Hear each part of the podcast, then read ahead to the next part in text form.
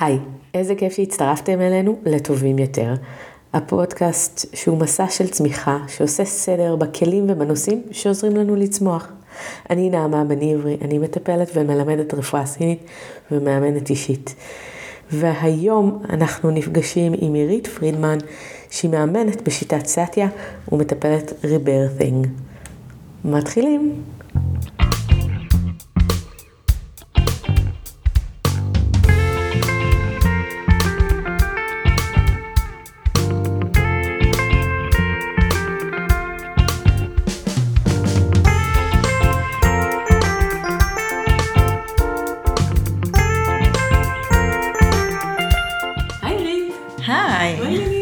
בסדר, מה שלומך?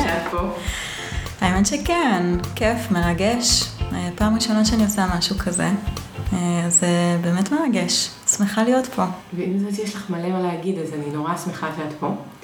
ובחרנו היום לדבר על, על הקולות שאצלנו בראש, שמבקרים אותנו ומורידים אותנו למטה. כן. אז נתחיל. יאללה, בואי נתחיל. אז באמת כשאנחנו מדברים על הקולות האלה שבראש שלנו, שאחת הכותרות לזה זה באמת ביקורת עצמית או שיפוטיות, יש לזה הרבה שמות. אז כשאנחנו באמת קודם כל מדברות על זה, מבחינתך מה זה אומר? בואי רגע ניתן לזה איזשהו, איזושהי הגדרה יותר מפורטת. יותר מפורטת. אני חושבת שאחרי הרבה זמן שאני עובדת עם זה ומפרקת את זה, אני יכולה להגיד שהיום הקולות האלה יושבים על דברים שכנראה שמעתי בילדות, כל מיני הערות שמתישהו לקחתי יותר מדי ללב, והפכו להיות מין קול פנימי, שהוא באמת שופט ומבקר, כש... ברור לי שבילדות זה היה מקום של לנסות להגן עליי, ועם זאת אני חושבת שזה דפס כל כך הרבה מקום אצלי בחיים, שזה היום כבר לא מגן, אלא ממש יכול להגיע למקומות שזה מוריד אותי. Mm-hmm. ברמת האנרגיה, ברמת האמונה בעצמי, ברמת הביטחון העצמי. Mm-hmm. אני חושבת שאמרת משהו שהוא באמת... אמרת כמה דברים שהם באמת משמעותיים, ואחד מהם זה שהקולות האלו שאנחנו שומעים היום זה קולות ששמענו פעם. קולות ששמענו בילדות שלנו, זה יכול להיות באמת מכל מיני דמויות, זה יכול להיות דברים שאמרו לנו, זה יכול להיות דברים ששמענו, אנשים מדברים גם על אנשים אחרים, ואני חושבת שבאמת אחד הדברים שאנחנו עושים זה שאנחנו לאט לאט מאמצים את הקולות האלו. זאת אומרת, אם רגע נחזור לילדות שלנו, את המקום, השנים הראשונות, שבעצם ילד מגיע לעולם, והוא מתעצב. התפיסות שלו מתעצבות, האמונות שלו מתעצבות. אחד הדברים שהמורה שלי תמיד אומרת זה שכילדים אנחנו כמו דגים באקווריום. והמים שיש לנו באקווריום זה המים שאנחנו שותים. ואם יש באקווריום שלנו, הדברים שאנחנו שומעים זה כל מיני שיפוט, בין אם זה כעס, בין אם זה כל חוויה, כל דבר שבעצם אומרים לנו, זה נכנס לנו עמוק עמוק לתודעה. ובאמת כשאנחנו מתבגרים, אז אנחנו מאמצים את כל הקולות האלו, אבל כשאנחנו בוגרים, זה כבר לא אנשים חיצוניים אומרים את זה, זה אנחנו אומרים את זה לעצמנו. ואני חושבת שאחד הדברים שחשוב לשים לב זה מתי זה עולה. הרי זה לא סתם עולה, זה לא סתם קולות שיש לנו בראש. את יודעת לשים לב מתי הקולות האלו עולים, מתי הביקורת, מתי השיפוט עולה? כן, בטח. קודם כל במקומות שהראו לי על משהו, גם אם זה לא אישי, אני אקח את זה מאוד אישי. גם במקומות שאולי ה... ההערות לא באו מבחוץ, אבל אני חוויתי תחושת כישלון מול עצמי. זה משהו שמאוד מאוד מעלה את הקולות האלה. אני חושבת שזה המצבים העיקריים שזה עולה. אוקיי, במקומות שמאירים לך, או במקומות שאת חווה איזשהו כישלון? אני חושבת שכן. אוקיי. זאת אומרת, זה איזשהו מקום שמשהו קורה, ואת חווה משהו שהוא לא נעים לך. זה יותר מסתם לא נעים. לא נעים זה כאילו תחושה נורא כללית כזאת, אלא ממש אצלי זה קופץ הכפתור של אני לא בסדר במקומות האלה. זאת אומרת, ואני לא בסדר הוא תמיד מלווה ב...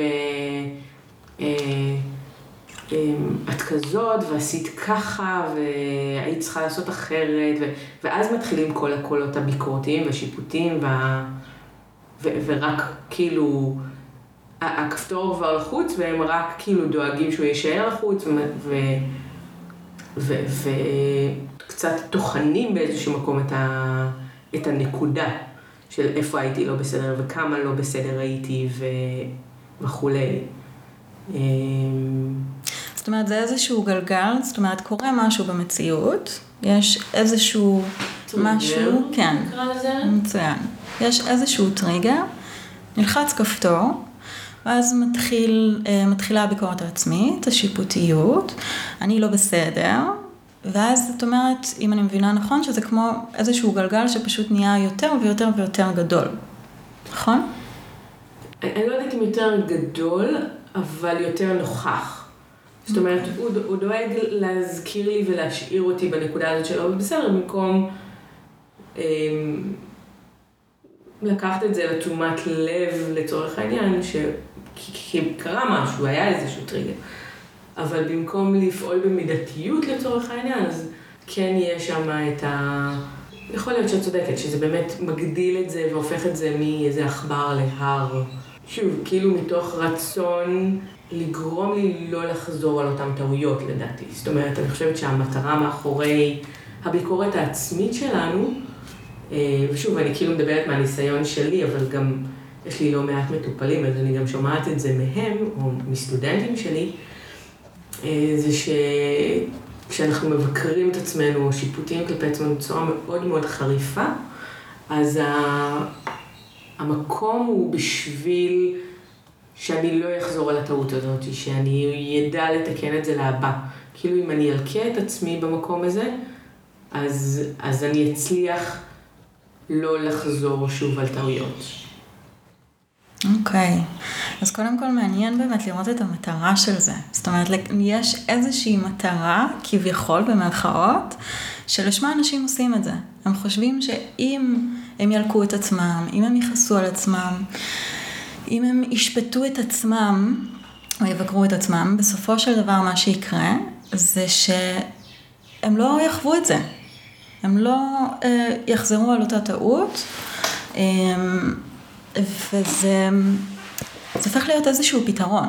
אבל אני רוצה רגע לחזור צעד אחד לפני ואנחנו נגיע לזה, כי אני חושבת שזאת גם נקודה מאוד חשובה. אה, אני רוצה רגע לדבר באמת על המקום הזה של הטריגר. אוקיי, של קורה משהו במציאות, שלוחץ על איזשהו כפתור, ואז מתחיל כל הדבר הזה של הביקורת העצמית.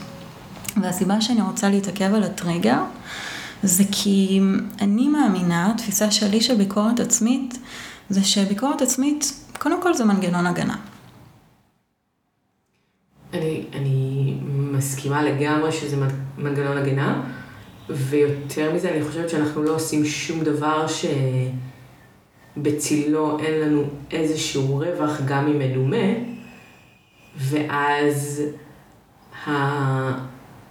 הביקורת נותנת לנו בצורה, שוב, עקיפה, סמויה, איזשהו רווח או מחשבה על רווח, קצת אני חוזרת אחורה מזה שאולי פעם הבאה לא, לא נעשה את זה. נכון. ואז יהיה הרווח שלנו לפעם הבאה בעצם. כן, שזה גם מתחבר לי לאיזושהי אשליית שליטה. זאת אומרת, הרבה פעמים אנחנו חושבים שאם אנחנו נלקה את עצמנו, אז זה כאילו אומר שיכולנו לעשות משהו אחר במציאות. אז אנחנו מלקים את עצמנו, אנחנו כועסים על עצמנו, כי אנחנו חושבים שאם רק היינו עושים משהו אחרת, אז הכל היה אחר. אז לא היינו במצב שאנחנו נמצאים בו, או לא היינו בכאב שאנחנו נמצאים בו. אבל... עוד פעם, אני רוצה לחזור לנקודה הזאת שזה איזשהו פתרון, אוקיי? הביקורת העצמית שלנו זה, היא באה כמו לפתור איזשהו כאב שיש לנו. בגלל זה אני גם קוראת לזה מנגנון הגנה. כי מנגנון הגנה, שזה משהו טבעי, שלכולנו יש, אוקיי? מנגנון הגנה זה איזשהו חלק מאוד בריא במערכת שלנו, שהוא נועד כדי לשמור עלינו. לשמור עלינו כדי שלא נרגיש כאב. ככה המערכת שלנו בנויה, ככה הגוף שלנו בנוי.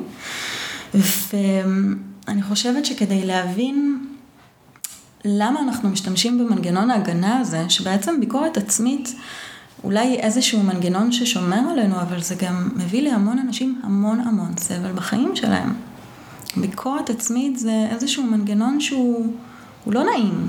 כן, כאילו אני חושבת שבבגרות הוא הופך במקום מנגנון הגנה שפיתחנו בילדות לאיזשהו אה, קול מוביל, אבל הוא כבר לא מקדם יותר. זאת אומרת, ה- ה- השיטה במרכאות היא אה, כבר לא עובדת. זאת אומרת, זה כבר לא... אם אני אלכה את עצמי ואגיד לעצמי שאני לא בסדר כי שמעתי מבחוץ את הכל שאני לא בסדר, ואז בלדות עוד הצלחתי אולי לתקן או משהו כזה, היום אני כבר אה, חוזר על אותם דפוסים שוב ושוב ושוב, והתיקון לא באמת מצליח, אבל גם ההלקה העצמית כבר לא מצליחה לעזור לי לתקן. ואז זה באמת מנגנון של סבל. נכון. זאת אומרת, אני רואה את ה... את ההסתכלות שלי על הדבר הזה שנקרא ביקורת עצמית בכמה רבדים. החלק הראשון זה באמת המקום של כמנגנון הגנה, הכאב. אוקיי? אנחנו פוגשים איזשהו כאב במציאות, ואנחנו, הדרך שאנחנו יודעים להתמודד איתו, זה בעצם להזיז אותו. ואנחנו באמת נעשה הכל כדי להזיז אותו, אנחנו מעדיפים לבקר את עצמנו, לשפוט את עצמנו, מאשר להתמודד עם הדבר הזה שכואב לנו. ובאמת החלק השני של ביקורת עצמית ושיפוט, זה המקום המחשבתי. זה איזשהו הרגל שיש לנו, כמו שבאמת דיברת עליו, שאנחנו נורא נורא רגילים לקחת את זה אלינו. אנחנו רגילים, זה דברים ששמענו בעבר, הרבה פעמים בקליניקה, שאני מדברת עם לקוחות באמת על המקום הזה של השיפוט והביקורת, הרבה פעמים אני שואלת אותם, של מי היה הקול הזה בילדות? מאיפה שמעת את זה? מי אמר לך את זה?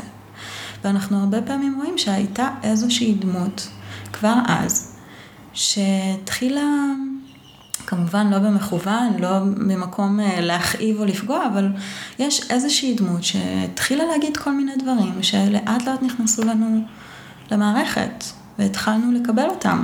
התחלנו לקבל אותם כאיזושהי אמת. התחלנו לקבל את זה כמי שאנחנו.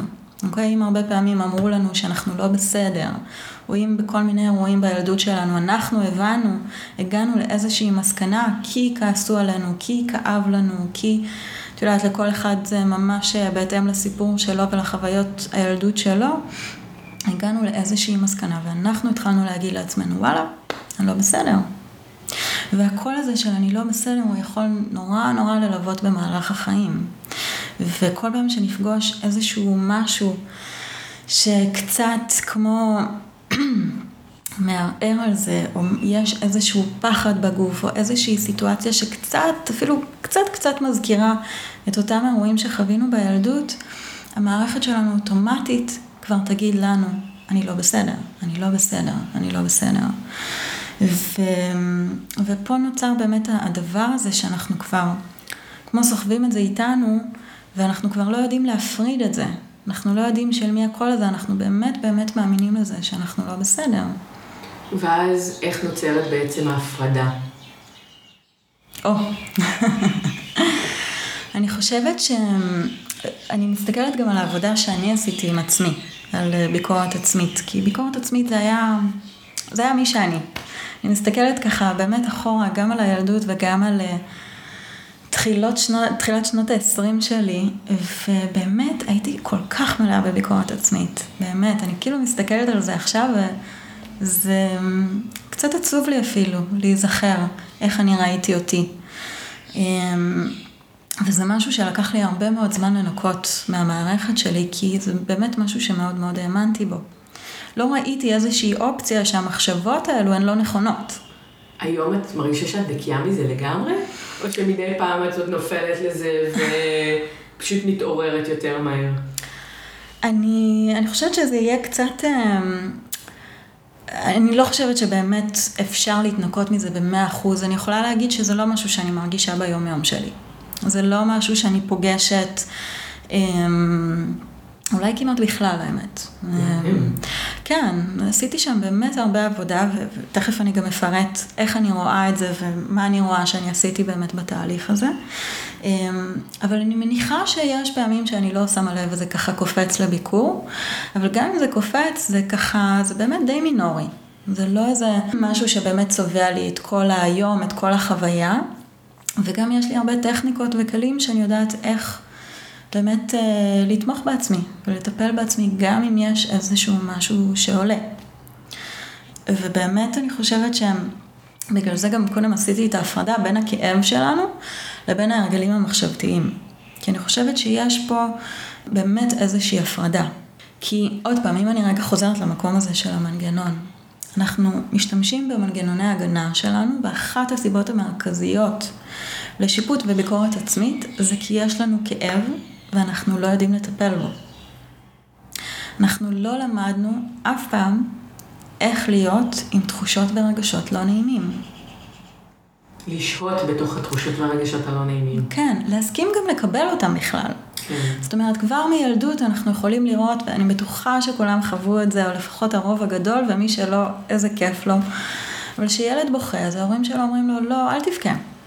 לא קרה כלום. ההורים באמת ממקום הכי אוהב, והורים באמת אוהבים את הילדים שלהם, תמיד. הם, הם מנסים לגונן על הילד, ולהורים גם קשה לראות ילד שסובל, לא בוכה, או עצוב, ולאט לאט גם הילדים מבינים שלהרגיש משהו שהוא לא נעים, להרגיש פחד, להיות עצוב, לבכות, להרגיש חוסר אונים, שזה הרגשות שהם מאוד טבעיים, גם, גם כעס, דרך אגב. זה גם רגש שהוא טבעי, וגם אותו אנחנו קצת לא מרשים לעצמנו להרגיש. אני חושבת שרגשות שליליים, אני לא חושבת, אני, אני ממש יודעת את זה, שרגשות שליליים הפכו לסוג של... טבו בחברה שלנו. אם אתה לא אה, שמח, מאושר, בהתלהבות, בהנאה, בכיף, יש עוד רגשות חיוביים, אבל אם אתה לא שם, אז זה פוגש אנשים, שוב, בגלל חינוך, בגלל תרבות, פוגש אנשים במקום מאוד לא טוב, ואז כל הזמן מנסים אה, להניע בן אדם שנמצא ב... כעס, בעצם, בדיכאון, בדכדוך, באבל, בצער, בעצם, כל הרגשות האלה, או אפילו ב... וואי, כאילו, יש לי בלקאוט, אבל כאילו כל הרגשות האלה שהם נחשבים שליליים, או מסתכלים עליהם בצורה שלילית, הם לא תקינים. והם לא צריכים להיות כאילו חלק מהחיים שלנו, כי זה לא טוב וזה לא בריא, ואז באמת מלמדים אותנו מילדות שזה לא בסדר. ולפחות ברפואה הסינית, רגש הוא אנרגיה, הוא תנועה מסוימת. אם אתה או נלחם בתנועה הזאת, או כדי לא להרגיש אותה, או לא, או לא נותן לה בכלל מקום,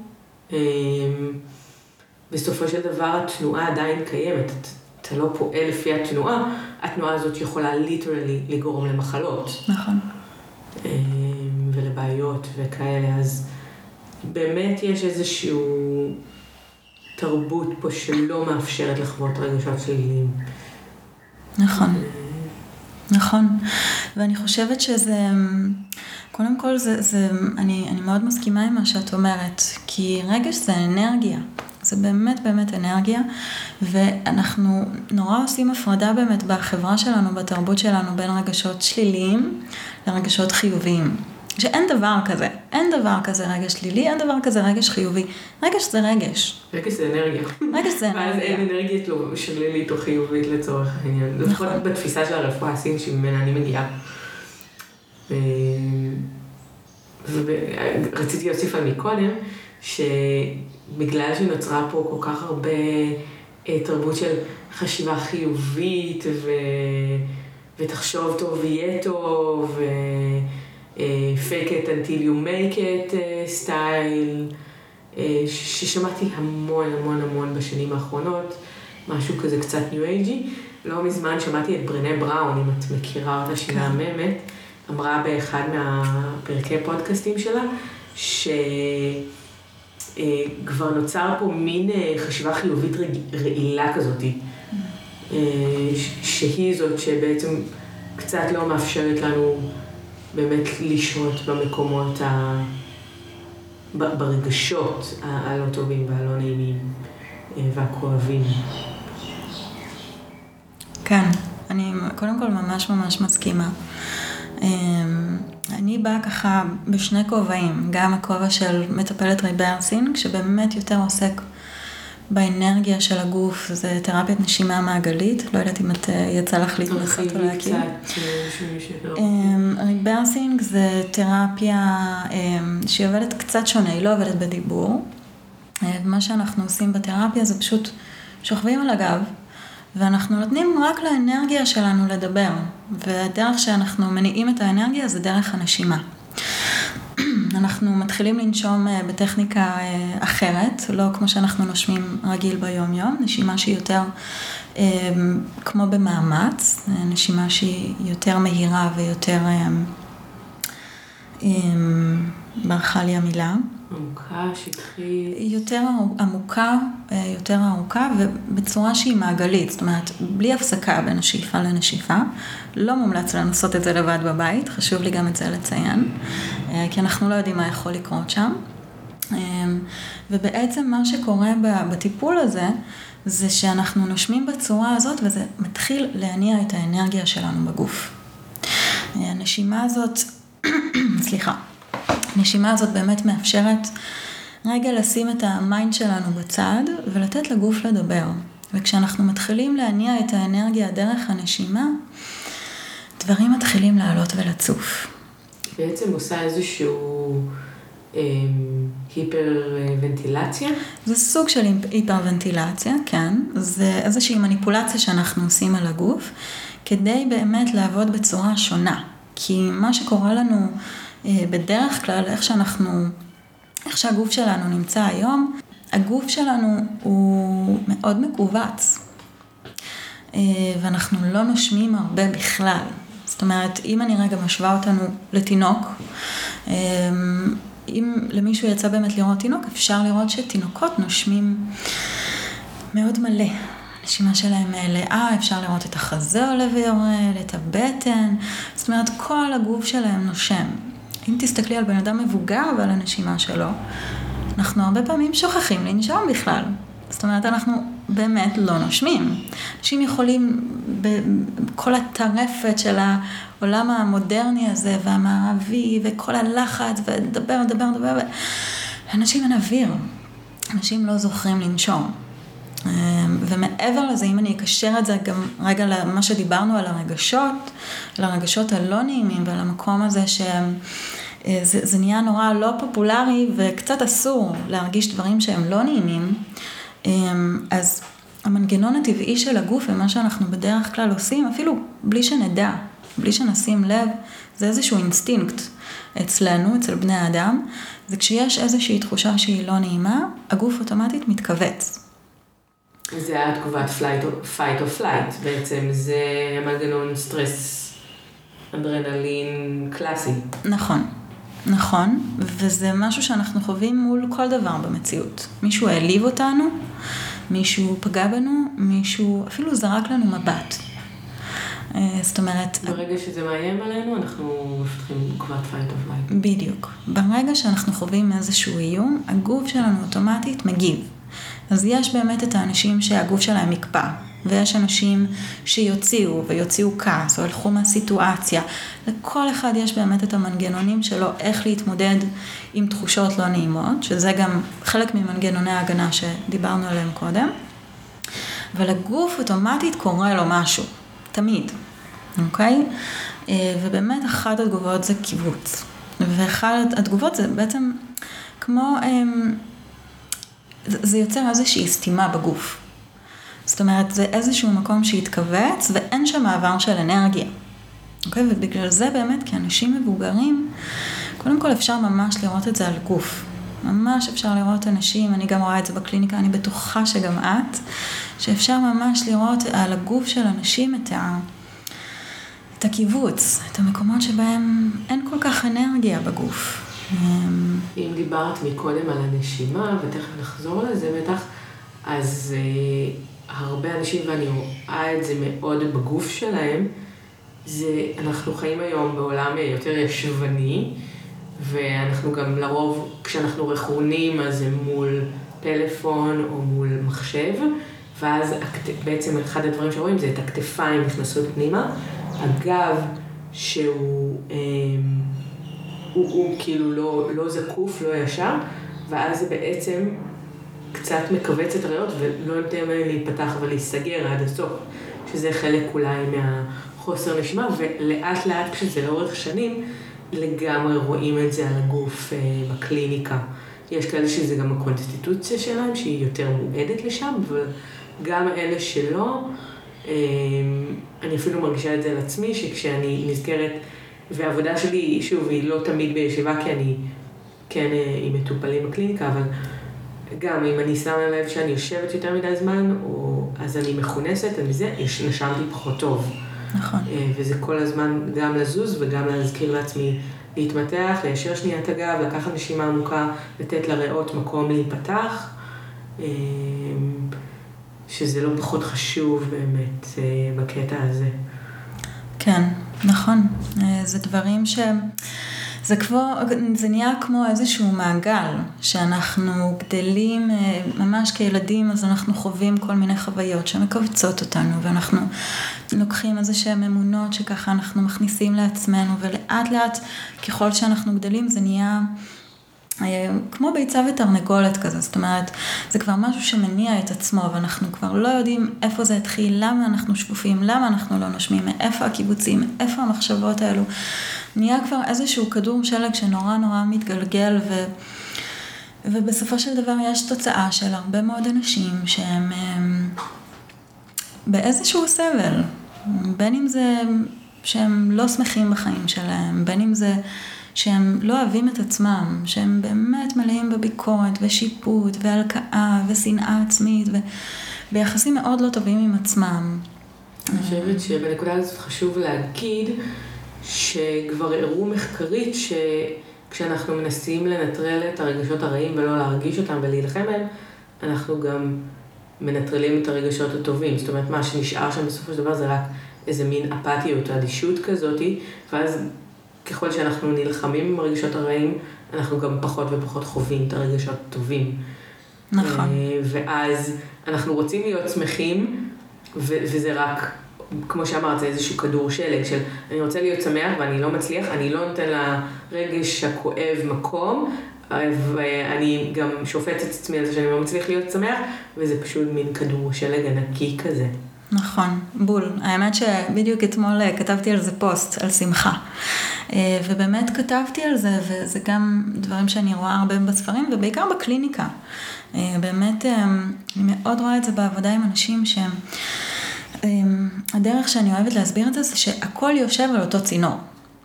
אוקיי? כל הרגשות שלנו יושבים על איזשהו צינור שעובר בתוכנו, וברגע שאנחנו סוגרים ומקבצים את המקום הזה שאנחנו לא רוצים להרגיש תסכול, ולא רוצים להרגיש עצב, ולא רוצים להרגיש כעס, וכל הדברים האלה, חוסר אונים, שזה אחד הרגשות שיותר קשים לבני אדם, כי חוסר אונים זה באמת באמת תחושה קשה, אבל זה גם חלק מהחיים. וכשאנשים לא מוכנים להרגיש את הרגשות האלו, אז נוצרת איזושהי סתימה. יש איזושהי סתימה בצנרת, כן, ובדיוק במקום הזה לא יכולים לעבור גם כל הרגשות האחרים. אין מקום לשמחה, אין מקום לאושר, אין מקום לשלווה, אין מקום לרוגע, אין מקום לפשוט שמחת חיים. ובאמת אותם אנשים חיים באיזושהי, גם החוויה הזאת של תקיעות בחיים. וזה, זה גם, אני משייכת את זה מאוד לזה. וגם אנשים, עוד פעם, אנשים שהם פשוט לא שמחים ולא מאושרים. ואם נחזור רגע לשאלה שממנה התחלנו את הסבב הזה, את החלק הזה, אז איך בעצם מתחילים ליצור לנו את הבהירות ואת ההפרדה, ומתנתקים לאט לאט מתוך הביקורת והשיפוטיות? אז אמרנו בעצם שזה כן לתת לעצמנו לחוות את הרגש השלילי, נכון? נכון. ואני רוצה רגע עוד טיפה להתעכב על זה, כי אני באמת, הכובע השני שלי, אם ככה דיברנו על הריברסינג, זה אימון בשיטת צאטיה, שזו שיטת אימון רגשית, שבאמת עוסקת, וחלק מאוד גדול מהפילוסופיה שלה, זה עבודה דרך הגוף. באמת מתוך תפיסת העולם, שאנשים לא יודעים לחוש. אנשים מפחדים מלחוש, וככל שהזמן עבר, אנחנו יותר ויותר התרחקנו ממערכת החישה שלנו.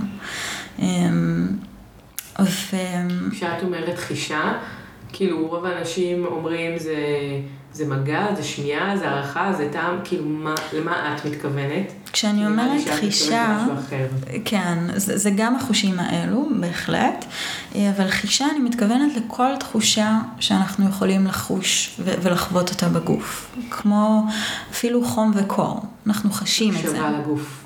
כן, זה מיומנות שאין לנו.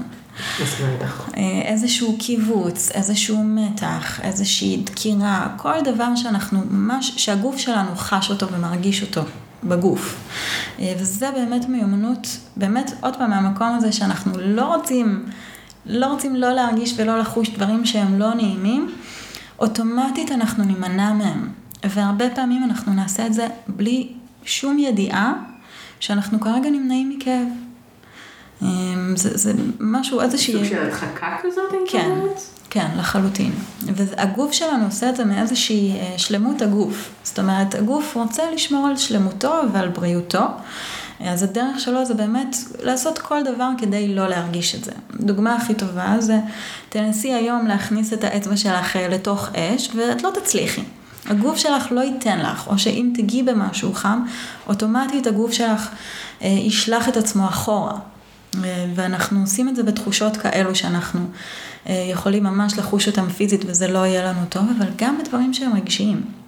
כל דבר שמהווה איום על הגוף שלנו, באיזושהי דרך הוא גם ישפיע על החשיבה שלנו, על המחשבות שלנו, ואנחנו נימנע מזה. אז אם אנחנו באמת מחזירים את, את העיקרון הזה למקום של הביקורת העצמית והשיפוט, אם אנחנו אומרים שה, שהמנגנון הזה עולה, כדי לא להרגיש משהו שהוא לא נעים, אחת הדרכים הכי טרנספורמטיביות בעיניי, וההתחלה הכי הכי טובה ויעילה לטפל במקום הזה של הביקורת ושיפוט, זה ללמוד להכיל את התחושות והרגשות הלא נעימים שלנו. זה משהו שהכי הכי הכי ירפא אותנו בעולם בעיניי. כי קודם כל ברגע שנלמד להכיל את זה ולשהות עם זה, ונראה שזה לא באמת מסוכן לנו, כן? זה לא מהווה איום ממשי על החיים שלנו, באיזושהי צורה אנחנו כבר לא נצטרך ל- לפעול נגד זה. אנחנו כבר לא נצטרך את הדבר הזה של, של הביקורת, כי אנחנו נדע שכרגע קרה משהו במציאות, הטריגר הזה שדיברנו עליו, כואב לנו. זה הפגיש אותנו עם פחד, זה הפגיש אותנו עם תסכול, זה הפגיש אותנו עם חוסר אונים, עם אלבון, עם בושה, עם אשמה, עם כל דבר כזה או אחר. ואנחנו יכולים רק לאפשר לנו להיות בזה. בלי לזוז, בלי לברוח, בלי להלקות, בלי לכעוס. זה, זה, זה בעיניי הצעד הראשון והחשוב והמשמעותי ביותר. זאת אומרת שאם אני חווה רגש שלילי, המקום לשהות בו ולהיות בו, ו... רק לקבל אותו ולחוש אותו, זאת אומרת, לאפשר לו להיות בלי המקום השיפוטי. נכון, נכון, כי שיפוט... ואם בכל זאת עולה לי המקום השיפוטי על זה שעכשיו, מה אני עצבנית או מה אני עצובה או... אוקיי, מצוין, שאלה מעולה. אז קודם כל באמת, בואי נעשה הפרדה בין תחושות, רגשות ומחשבות. אוקיי? כי יש את התחושות שלנו בגוף, אמרנו תחושה שהיא לא נעימה ולא נרצה לחוש אותה. יש את הרגשות שלנו, שרגשות זה אוסף של תחושות, עם פרשנות מסוימת. ויש את המחשבות שלנו. ושיפוט, קודם כל חשוב לשים את זה במשבצת הנכונה, זאת מחשבה. והתודעה שלנו, אנחנו, אנחנו לא יכולים להיות בשני מקומות בו זמנית. זאת אומרת, אם יש לנו איזושהי תחושה לא נעימה או רגש לא נעים, ואנחנו עולים למקום הזה של המחשבות שלנו, זה קודם כל הסימן הראשון שזזנו מהתחושה שלנו. זה הסימן הראשון שאנחנו לא שוהים עם אותו מקום שכואב לנו כרגע. זאת אומרת, אם הבנתי נכון, אז אנחנו לא יכולים להיות גם בתשומת לב לתחושות של הגוף, וגם בתוך המחשבות שלנו. נכון. כאילו, או שאני in my head כזה, בדיוק. או שאני מחוברת לעצמי ולגוף שלי. נכון. אז זה קודם כל אחד הדברים שגם אני עשיתי בתהליך שלי עם עצמי. זה ממש, קודם כל חשוב להגיד שזה אימון. אוקיי? לוותר על חלקים בתוכנו, כמו השיפוטיות, כמו הביקורת. גם ללמוד לחוש דברים שהם לא נעימים, זה אימון. זה משהו שאנחנו לא רגילים אליו, זה משהו שאנחנו רוצים לאמן אותנו, לחוות את זה, כדי שזה יהפוך לאט לאט להיות טבע שני שלנו. זה אימון כמו כל דבר בחיים, אם אני רוצה להיות בכושר, אני צריכה להתאמן בשביל זה. אותו דבר עם הגוף, אותו דבר גם עם התודעה. אותו דבר עם בריאות. נכון, לגמרי.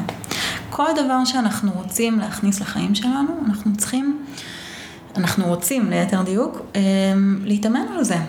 ולראות איך אנחנו יכולים להכניס את זה למערכת שלנו. וזה שזה לא שם כרגע, לא אומר שזה לא יכול להפוך להיות בתוכנו וחלק מאיתנו. זה משהו, זה איזושהי עבודה עצמית שאנחנו עושים. ובאמת, החלק הראשון שאני גם זוכרת שאני מאוד עשיתי אותו, ואולי הוא אחד החלקים היותר קשים, כי זה כמו להתחיל להניע את זה. תמיד ההתחלה של ליצור הרגל חדש היא יותר קשה. החלק הראשון זה כל הזמן להתחיל כמו לתפוס את עצמי. כשאני מזהה שאני בשיפוט, כשאני מזהה שאני בביקורת, כשאני מזהה שאני במחשבות. אוקיי? מחשבה זה גם יכול להיות, זה אולי קצת לא ביקורת או שיפוט, אבל הרבה פעמים אנשים כשכואב להם הם מתחילים כמו אה, לדמיין את הסיטואציה ומה הם יגידו ומה הם יעשו ואיך הוא עשה ככה ואיך הוא עשה ככה. זה גם מזיז אותנו, אוקיי? זה גם להיות במחשבות ובראש, וזה מזיז אותנו מלהיות עם מה שכואב לנו. וואי, אני כל כך מכירה את זה.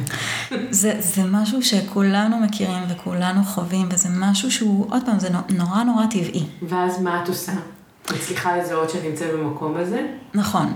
אז קודם כל השלב הראשון זה לזהות את זה, להגיד, היי, אני במחשבות. זה כבר איזשהו אה, פיתוח של, אה, של התבוננות מחודשת, במקום כמו להיסחף אחרי המחשבות, זה להתחיל לזהות, היי, אני כרגע בראש, וממש לאמן את עצמנו, לחזור ולשאול את עצמנו, מה קורה לי בפנים? מה קורה לי בגוף? מה אני חשה עכשיו? מה אני מרגישה? מה זה הדבר הזה שכל כך לא נעים לי להיות איתו, שאני הולכת ונסחפת לראש ולמחשבות ולביקורת ושיפוט? זה השלב הראשון. עכשיו עוד פעם, זה משהו שהוא קצת יותר קשה לעשות, זה גם משהו שממש לפעמים יכול לקחת זמן. יש אנשים שזה יהיה להם יותר פשוט, יש אנשים שזה יותר ייקח זמן. גם לי אישית זה לקח זמן. להתחיל באמת גם לזהות את זה שאני שם, וגם להתחיל לראות ולשאול את עצמי, אוקיי, רגע, מה קורה כאן? כי בטבעי אנחנו נימנע מזה. אז זה ממש כמו להחזיר את עצמנו.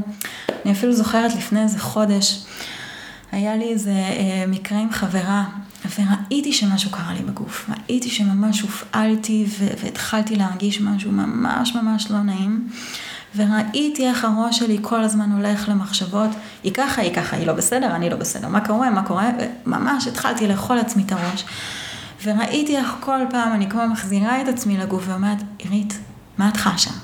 מה קורה? מה לא נעים לך כל כך כרגע? וראיתי איך תוך שנייה אני עוד פעם חוזרת למחשבות. זאת אומרת, זה משהו שגם אחרי אימון, לפעמים כשאנחנו פוגשים משהו שהוא ממש יושב עלינו, האוטומט יעבוד.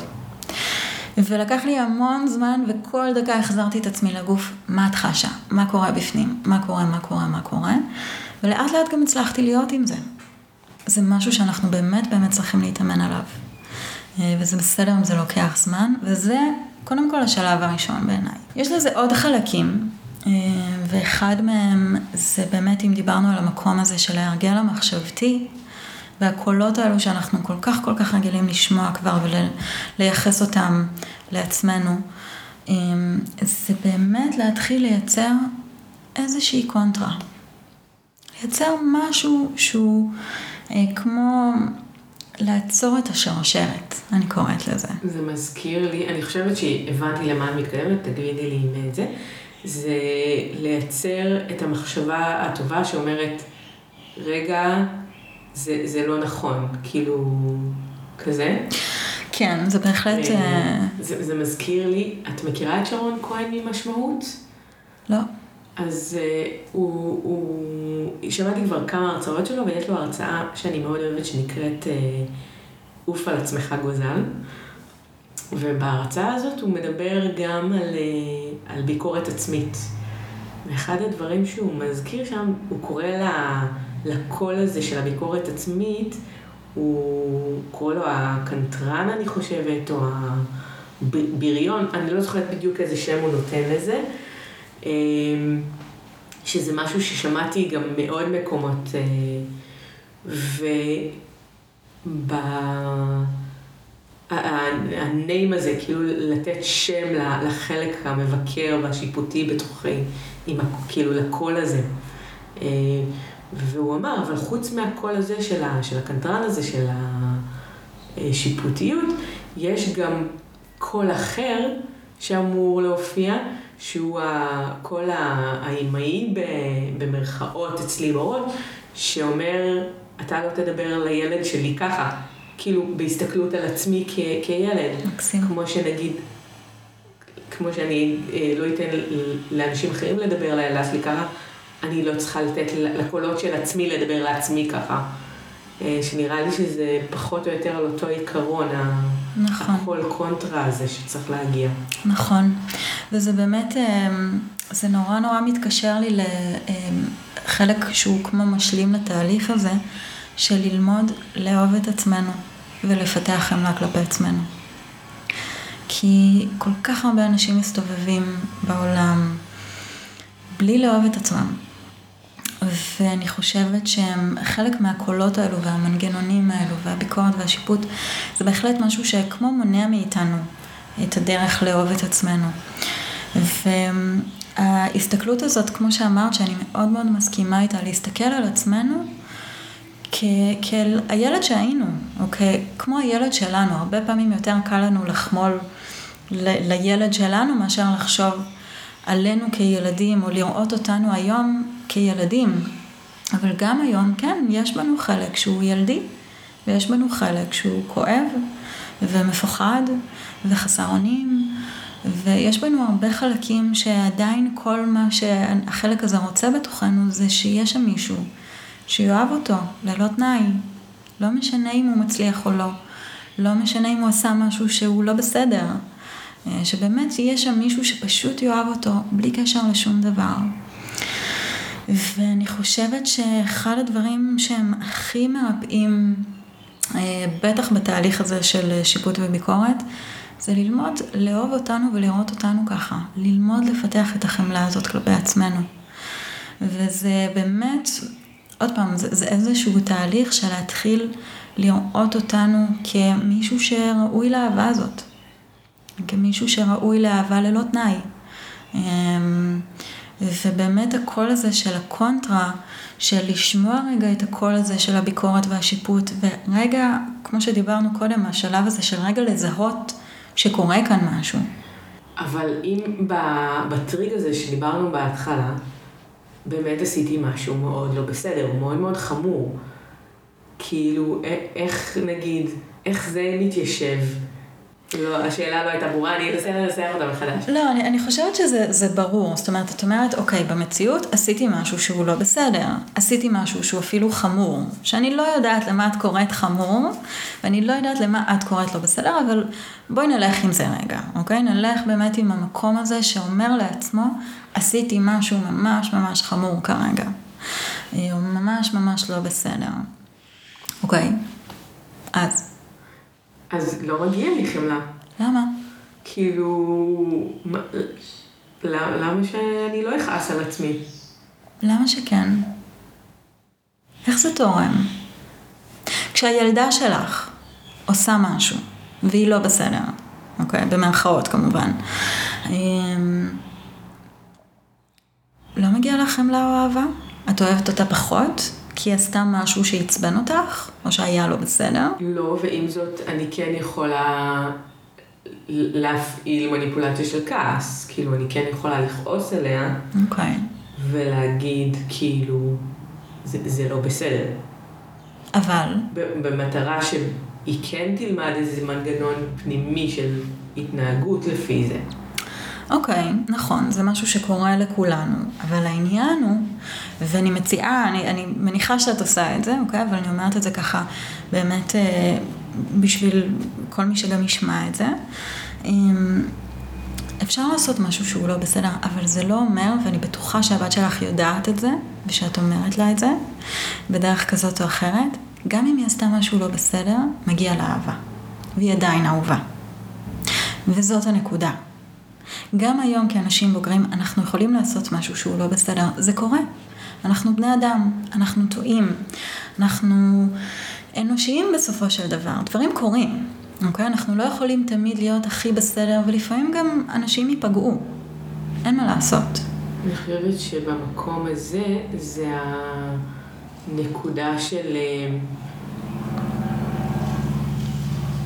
שעולה לי, של אפשר לתת ביקורת, והביקורת היא מאוד מפילה ומאוד מנקה, לעומת ביקורת שהיא אה, אולי יותר אה, כמו תחקיר בצבא, של, של אה, אוקיי, קרה פה משהו, אם, אם אני רק אתעלם מזה, אז זה עלול באמת לקרות שוב, אבל גם אה, להלקות את עצמי, אז זה, זה, זה לא מה שיוביל אותי, אז בואו נעשה רגע תהליך הסקת מסקנות, אולי זו המילה היותר טובה, של היה משהו, בואו נראה איך אני, מה קרה שם, מה הציץ את זה, מה אני יכול ללמוד מזה לפעם הבאה. כן, שזה... ואז אולי יש מקום גם בביקורת, אבל היא לא ביקורת שבאמת יוצרת את כל האשמה והבושה וה... והירידה בביטחון העצמי, וכל הדברים שדיברנו עליהם קודם. כן. אני רוצה רגע לעשות הפרדה בין,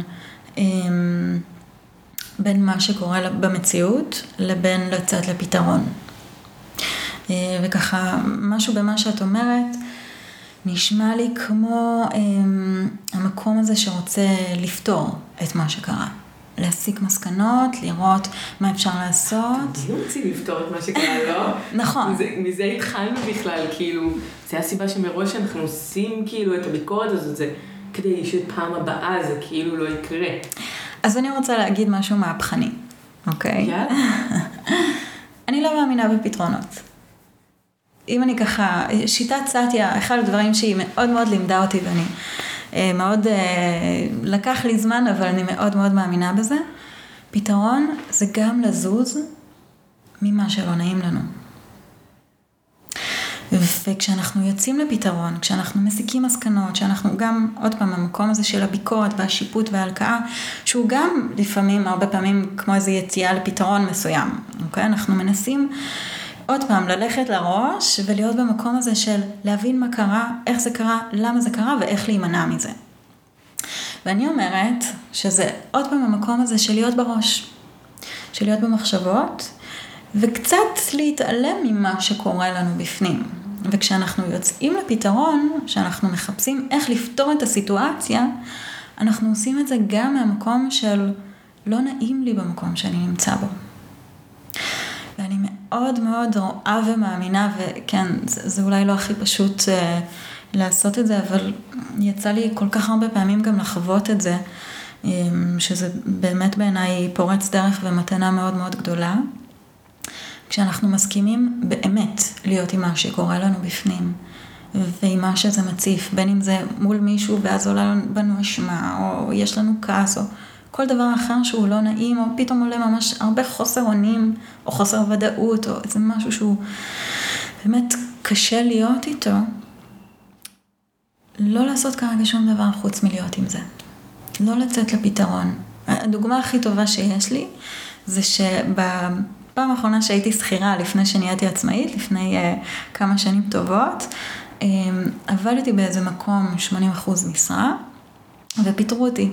פעם יחידה בחיים שלי שפיתרו אותי. ואני זוכרת את, ה, את הבעלה המאוד מאוד גדולה שהייתי בה. מה אני עושה עכשיו? יש לי את הבית שלי, יש לי את הדברים, את ההוצאות שלי, יש לי את העסק שככה התחלתי אה, לעשות במקביל אה, ולפתח אותו. וממש ממש הייתי בחוסר אונים מאוד מאוד גדול של מה אני עושה עכשיו, איזה עבודה אני מוצאת, מה לעשות במצב הזה. וכמובן, כמו כל בן אדם אה, ש, שקיים בערך, התחלתי לחשוב על פתרונות. אוקיי, אז אני אעשה ככה, אני אחפש עבודה כזאת, מאה אחוז משרה, שמונים אחוז משרה, חמישים אחוז. לאכול את הראש, מה שנקרא, באמת כל הזמן לחשוב על פתרון, מה לעשות, איך לעשות, איך אני גורם לזה לעבוד, טה-טה-טה-טה-טה-טה. ואני זוכרת שבאותה תקופה המאמנת המדהימה שלי ממש ימנע אותי לזה. לא לזוז ולא לבחור מתוך הבעלה והחוסר אונים שהייתי בו. ברגע הזה שאנחנו חווים את הדבר הזה, לא משנה באיזה איזה רגש זה, רק לעצור. כמה זמן שצריך. לאבד את זה, לעכל את זה, לא לרוץ לפתרון, כי לרוץ לפתרון זה כמו פלסטר. זה לא יצר יותר בעלה, זאת אומרת שעכשיו, אוקיי, אני שוהה בחוסר אונים הזה, אבל בינתיים אני צריכה לשלם על הדירה, ואני צריכה לאכול, וכסף צריך להיכנס, כאילו... נכון, יש בעלה. לא, זה, זה, לא, זה לא רק, כמו שדיברנו על הכדור שלג מהכיוון השני, זה לא גם יוצר איזה סוג של כדור שלג? ברמה מסוימת, אולי. אבל מה שאני גיליתי ומה שבעיניי הוא באמת מדהים בלהסכים לשהות, זה קודם כל, זה הדרך היחידה באמת לטפל בעולם הרגשי שלנו. ולא לשים את הפלסטר הזה של לצאת לפתרון. אוקיי? אני רגע לא אפתור את הסיטואציה כדי לפתור את הרגש הלא נעים הזה. אני אסכים פשוט להיות שם. כמה זמן זה ייקח? אני לא יודעת. אני צריכה לראות, אני צריכה לראות דרך זה שאני אטפל בעצמי. רגע, אז כשאת אומרת להיות שם, זה רק להיות ערה לתחושות של הגוף, או שזה עוד משהו? זה קודם כל להיות ערה לתחושות. זה ללמוד לתת להם מקום. זה ללמוד ממש לטפל בהם. אוקיי? ממש... מה קורה לטפל בהם? אני תמיד אוהבת להשוות את זה לילד קטן. אוקיי? לילד שחולה. ותמיד יש לי את התמונה הזאת בראש, שכשאני הייתי ילדה, והייתי חולה, איך אמא שלי טיפלה בי? או מה הייתי צריכה? אם זה לשבת ולא לעשות כלום, לבהות אפילו בטלוויזיה, בין אם זה לשבת ולבכות. אני מאוד אוהבת לבכות, דרך אגב. אז אם צריך לשבת ולבכות ורגע לתת מקום לרגשות האלו, לעשות את זה. אם אני צריכה שמישהו יהיה שם איתי ולבכות למישהו אחר, או לחבק, לקבל איזשהו חיבוק או איזושהי אהבה, אצל כל אחד, כל אחד צריך לאבד את זה ולהתמודד עם זה בדרך אחרת. אבל באמת המקום הוא לראות מה אני צריכה ואיך אני יכולה רגע לתת מקום לרגשות שלי. ובאמת בשיטת סאטיה, אחד הדברים שאנחנו עובדים זה איך לחוש, איך לתת מקום לרגשות, מה זה אומר להכיל אותם, לשים לב אליהם בגוף, דרך הנשימה שמאוד מאוד יכולה לטפל ברגשות שלנו. יש כל מיני דרכים אה, באמת ללמוד איך לתת לזה מקום ואיך לטפל ברגשות. אה, ואני יכולה להגיד, אם רגע אני אחזור לאותה דוגמה, שבאמת הבעלה והחוסר אונים היו מאוד מאוד מאוד גדולים. וזה גם משהו שמאוד קשה להסביר לאנשים אחרים, שהם גם נכנסים איתי לבעלה שלי ולחוסר אונים שלי, ורוצים לפתור לי גם את הסיטואציה, ורגע להגיד, אוקיי, אני... והם רק יותר מלחיצים. בטח. והם רק יותר מלחיצים, כמובן, מתוך מקום טוב שלהם, אבל... שרוצו לעזור. כן, זה גם מאוד מלחיץ, ולהסכים רגע להיות... בתוך הבעלה הזאת ובתוך החוסר אונים, ופשוט לשהות שם כמה זמן שאני אצטרך, לאבד, לעכל, להתמודד. ואני... ואז קורה. ואז קורה הקסם, אוקיי? פתאום, באיזשהו שלב, זה יכול לקחת כמה שעות, זה יכול לקחת כמה ימים, זה יכול לקחת גם יותר, אני לא יודעת, זה מאוד מאוד תלוי. אבל פתאום את בבהירות למה את רוצה לעשות. ובאמת אחרי כמה זמן הצלחתי... שהיא פשוט מופיעה. היא, פש... היא פשוט מופיעה. אנחנו לא צריכים לטפל בדברים, אוקיי? בגלל זה אני אומרת, המקום של, סליחה, לא לטפל, אנחנו לא צריכים לפתור דברים. אוקיי? אנחנו תמיד תמיד יודעים מה נכון לנו. וברגע שאנחנו מטפלים ברגשות שלנו, אנחנו כבר לא זקוקים לפתור מתוך הראש. אוקיי? אנחנו לא זקוקים לאיזשהו פתרון, כי הגוף שלנו כבר יודע. ופתאום אני הבנתי מה אני רוצה. היה לי פתאום נורא ברור שאני רוצה באמת לא למצוא את עבודה, לפתוח את העסק שלי ולהיות עצמאית. ונכון, ההיגיון והמיינד נורא אומרים, אבל רגע, העסק מתחיל, איך תכניסי, את צריכה עדיין כסף, כל הקולות והבעלה וזה. זאת אומרת, גם אחרי שכבר היה בהירות, כאילו הבהירות הכניסה אותך לעוד סבב של בעלה שהיית צריכה בטח גם בזה לשפוט. נכון. הייתי צריכה גם לטפל בזה, אבל כל פעם שחזרתי לקול הפנימי הזה, אחרי שבאמת טיפלתי בבעלה, הבנתי וידעתי שזה מה שאני צריכה לעשות ויהיה בסדר. ובאמת מאוד מאוד מהר, ממש אני זוכרת על ההתחלה, כבר איכשהו תמיד הצלחתי לקיים את עצמי כלכלית מעסק מתחיל. זאת אומרת, הקול הפנימי ידע משהו הרבה יותר עמוק מאשר המקום הרציונלי. המחשבות שלנו, הרציונל הוא מאוד מוגבל לחברה, לאמיתות החברתיות, לכל מיני דברים שהם לא באמת בהכרח מאוד מדויקים. ויש סימנים, אנחנו צריכים כבר להיות לקראת סיום. כן. אבל יש סימנים שבאמת יודעים להגיד לי שזה הגיע מתוך הבהירות הזאת ולא מתוך הרציונל, התשובות האלה שפתאום עולות לי? ככל שמתקרבים לגוף ומסכימים לחוש את הדברים הלא נעימים, הבהירות פשוט נוצרת. וכשזה מגיע, אתה יודע שזה משם. ש... זאת אומרת, זה מאוד ברור שזה לא מהראש. זה מאוד ברור. כל פעם שיש איזשהו בלבול, אני לא יודע, מחשבות כאלו ואחרות, אתה יודע שזה הראש. הייתי מגדירה את זה כאינטואיציה או שלאו דווקא? אני לא יודעת. המילה אינטואיציה היא, זה, זה איזשהו מושג שצריך רגע לפרק אותו יותר. כי לכל אחד אינטואיציה זה משהו קצת אחר. אני יותר אוהבת באמת להשתמש במקום של החיבור שלנו לעצמנו, הקול הפנימי. יש כאלה שגם יקראו לזה אינטואיציה, כי זה, זה כן מתחבר ברמה כזאת או אחרת. אבל אם אני באמת לוקחת את זה לאיזשהו מסר שאני רוצה שאנשים יצאו איתו, זה, זה מתחלק לשניים. גם באמת המקום הזה שהם אנחנו יכולים לשנות את הקולות האלו שבתוכנו. אנחנו יכולים, ואנחנו אלו שאחראים לחוויית החיים שלנו. אנחנו יכולים להתאמן ולחיות לחיות חיים שהם נטולי ביקורת, או ביקורת ממש ממש נמוכה. אנחנו יכולים לחיות חיים שהם הרבה יותר קרובים אלינו ומלאי שמחה, אם גם דיברנו על המקום של שמחה. אנחנו יכולים ללמוד איך לאהוב את עצמנו ואיך להתחבר לעצמנו, וגם איך לפעול מתוך חיבור באמת פנימה. לא מתוך בעלה, לא מתוך חוסר אונים, לא מתוך פחד והימנעות להרגיש כל מיני רגשות בתוכנו, לא לפתור סיטואציות, אלא באמת לבחור ולפעול מתוך מקום מאוד מחובר ומאוד יודע בפנים. זה ככה איזשהו מסר שאני רוצה להעביר, שבעיניי הוא מאוד חשוב.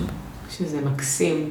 אני חושבת שאם אני באמת אנסה לתמצת את זה רגע לנקודה, את כל מה שדיברנו פה היום, אז בסופו של דבר הדרך אה, אה, להימנע או לא לתת מקום לביקורת ולשיפוטיות ולרגשות השליליים וההלקאה העצמית, זה לקבל את רגשות השליליים, לשהות בהם, להיות מאוד בתוך הגוף בנקודה הזאת, ועם הראש כל הזמן צף ועולה, שזה גם משהו שאולי רואים כשעושים הרבה מדיטציות, לתת למחשבות לחלוף ולחזור לגוף.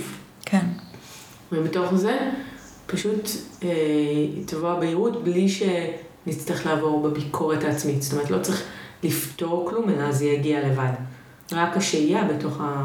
נכון. השלילי. כן, ככל שאנחנו מאפשרים לעצמנו להרגיש וללמוד להכיל את הרגשות שלנו, אנחנו גם מפתח יותר חמלה ואהבה עצמית, נלמד איך לטפל בעצמנו, וגם נוכל באמת לבסט את כל המנגנונים וה, והביקורת שבאמת זה איזשהו משהו שיתקבע בתוכנו. אנחנו נוכל ללמוד להזיז את זה, ולחיות חיים שהם הרבה יותר קרובים ורגשיים, להסכים גם להרגיש דברים שהם לא נעימים, גם בזה יש המון המון קסם, חייבת להודות. אני חושבת שלמדנו פה כל כך הרבה היום, וגישה שהיא באמת מעניינת ושונה, והייתי אומרת אפילו חדשנית, אבל בעתיקות שלה, בכמה אפשר לקחת את זה ובאמת לחיות את החיים במקום הרבה יותר טוב, מתוך ההקשבה לתחושות שלנו ולעצמנו, הקשבה שהיא יותר עמוקה. נכון. תודה רבה, היה לי ממש כיף שבת. גם לי, תודה רבה, היה ממש כיף.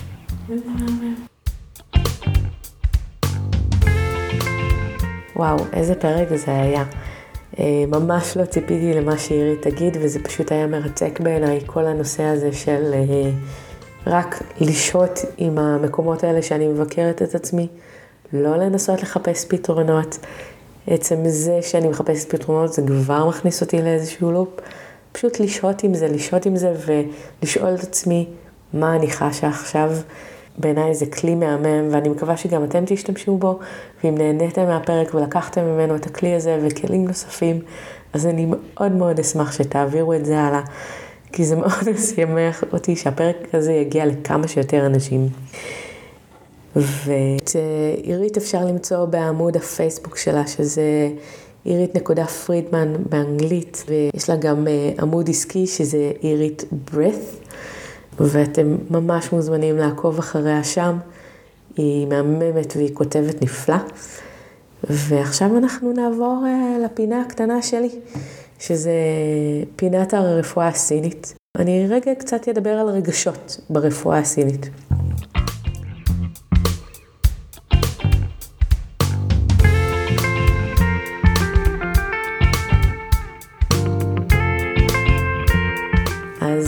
רגשות ברפואה סינית בעצם, אם אני לוקחת מה שדיברנו עליו בפרק, רגשות ברפואה סינית הם אנרגיה. אין להם טוב או רע, הם פשוט אנרגיה. הם אנרגיה שהולכת לאנשהו. אם אנחנו מדברים על כעס, זה אנרגיה שהולכת למעלה ולכל הכיוונים.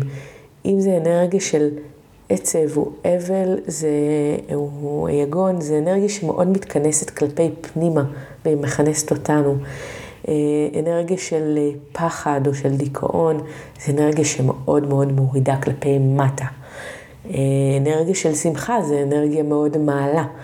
אנרגיה של חרדה, זה אנרגיה שהיא מאוד מפזרת. אנרגיה של דאגה, זה אנרגיה שהולכת בלופים.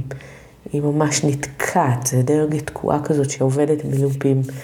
אז רגש הוא בסופו של דבר בסך הכל אנרגיה, והרבה פעמים לשחרר אותו דרך תנועה של הגוף, או למצוא דרך אחרת. כמובן שברפואה סינית אנחנו הרבה פעמים עושים את זה עם המחטים, אנחנו פשוט מניעים את האנרגיה בכיוון הנכון והיא משתחררת.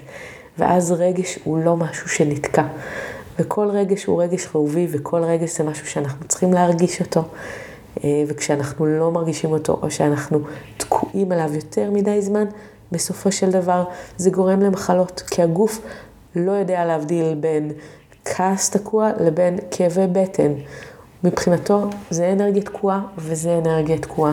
אז באמת זה הגישה הסינית לעניין הרגשות, ואנחנו נמשיך לדבר על דברים נוספים שקשורים לרפואה סינית גם בפרקים הבאים. אז שמחתי שהייתם איתי היום, ואנחנו נתראה בפרק הבא.